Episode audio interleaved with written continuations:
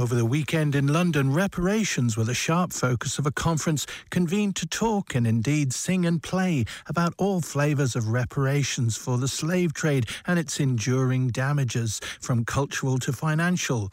The event involved artists, curators, and archivists, along with politicians, lawyers, and activists. And Culture Files Louise Williams was also in attendance, and we're going to be hearing several reports from her this week, beginning today with the conference's opening ceremony, where a libation was poured, and playwright, actor, and artistic director of London's Young Vic, Kwame Kwei-Armah, was among those who testified.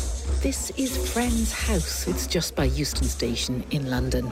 This is the headquarters for Quakers in Britain, and they've offered this space for this weekend's gathering about reparations.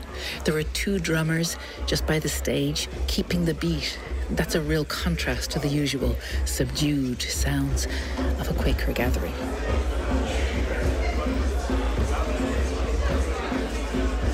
This is a big space. There are seats for over a thousand people, and they're set out in rows, rising around a central area which faces a small stage. It's all plain wood, green tweed seats. It's very stripped back. Quaker style, except for a few red, yellow, and green posters that have been hung up over some seats and they're on the stage as well. They have messages like reparations by our own people's power, and there's another one that says reparations now. There are young and old activists filing into the room and finding their seats in clusters of expectation. Lester Holloway, who's the editor of The Voice newspaper, Britain's only black newspaper, has come as media sponsor of the event. He's covering the gathering as well we need to, to have an, an apology uh, for enslavement from, from the government. I would like to see some unity, if you like, between the monarch and the government, uh, because I think it's a, it's a joint responsibility. Things like the Royal African Company was a, a royal company, etc. But also we need to have a conversation, a national conversation, because there's a huge disconnect. Um, there was a poll recently um, out by Ipsos, uh, which um, showed that I think 24% of, of white people are in favour of reparations and 61% of black people. So massive uh, difference there. Uh, the word reparations is, needs to be uh, explained um, and popularised uh, within the wider um, society as well.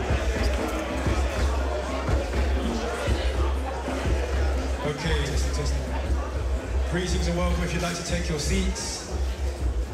If anyone feels that they're too far away and would like to make their way down into the main seating area where you can be warm and share the warmth of the body of our family downstairs, please do make your way downstairs. We'd like to welcome you to the UK African Reparations Conference, an inauguration, which is the inauguration, yes, yes. Let's be that type of crowd today and get involved which is an inauguration of the All-Party Parliamentary Group, an inauguration of the All-Party Parliamentary Group on African Reparations. So we would like to open this, this, this session today with a libation, which is an African tradition of honouring our ancestors and those of our forebears who came before us. So please assume any posture of reverence or respect. And we'll be hearing from Elder Nana Kodji Bonsu of the Global African People's Parliament in the UK. Greetings, family. Grand rising and uprising. I'm not usually found without my hat, but for this occasion, I have to give the ancestors the reference. Um, I'll start by, it's all about the vibration. And as a people, we're a vibration people. So this is, we'll start with welcoming their presence.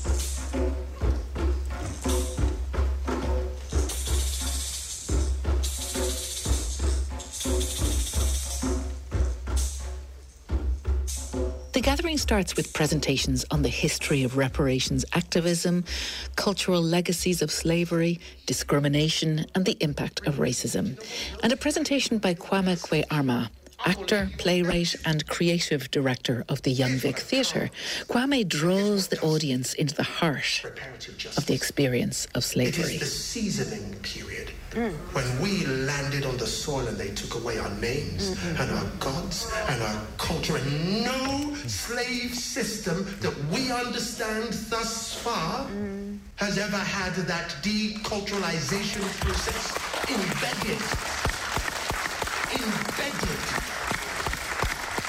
in the process of our enslavement. So our enslavement was not just physical. It was not just culture. It was spiritual because you took me away from everything. Oh, Why reparations? Where's the money going? Who's going to get it? asks Kwame. And when? He provokes the audience as well, describing himself as a direct beneficiary of enslavement. I'm, I'm born of Caribbean parents who traveled 4,000 miles to bring me to the first world. The first world being having all of the advancements that it have due to the benefits of the Industrial Revolution, which of course we know was built off the back of the capital that was made off the enslavement of Africans. And so therefore I I am reaping some of the benefits of a first world existence. In, in doing that, it makes me have to recognize my privilege. And in recognizing that privilege, it means I have to rededicate my life back to making sure that my ancestors can be proud of the work that one does. So here today, what questions did you want people to leave with? I mean, I mean, I think that I was just overjoyed that, that people were here. What a wonderful crowd. And, um, and I think my central question is what is our task? What is our purpose? With 2034 coming, you know, the bicentenary of the abolition of slavery. What do we want that to mark? Do we want that just to be people saying, hey, I'm so sorry? Or do we want to be able to put some things in place so that so that the disadvantage that we've been placed in as a African community for 400 years, that we can make some serious dents into that.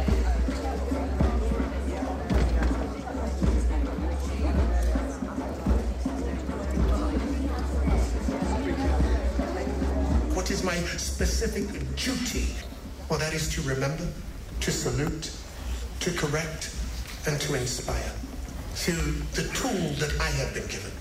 That is the tool of the arts we think that we are ruled by the military. We think that we are ruled by finance. But actually, the thing that really rules us, that really controls us, is narrative. You also talked about narratives and the power in narratives and the power in narratives that were circulating through the various rooms in which you've been talking today. Ultimately, narrative is king and queen when it comes to, to us, I believe, as Homo sapien. We need reflection. And, and so, therefore, we have found ourselves as a culture or at least our images thus far has been reflected back to us in a very negative way. And that doesn't allow us to see ourselves in our full glory or actually um, fulfill our potential. And so starting with narrative, starting with identification, starting with making sure the stories we tell each other about each other are fair and equitable is stage one of reparative justice. Kwame Kwei-Armah there at this weekend's Reparations Conference in London. And Louise Williams will be back with more from the event next time on Culture File.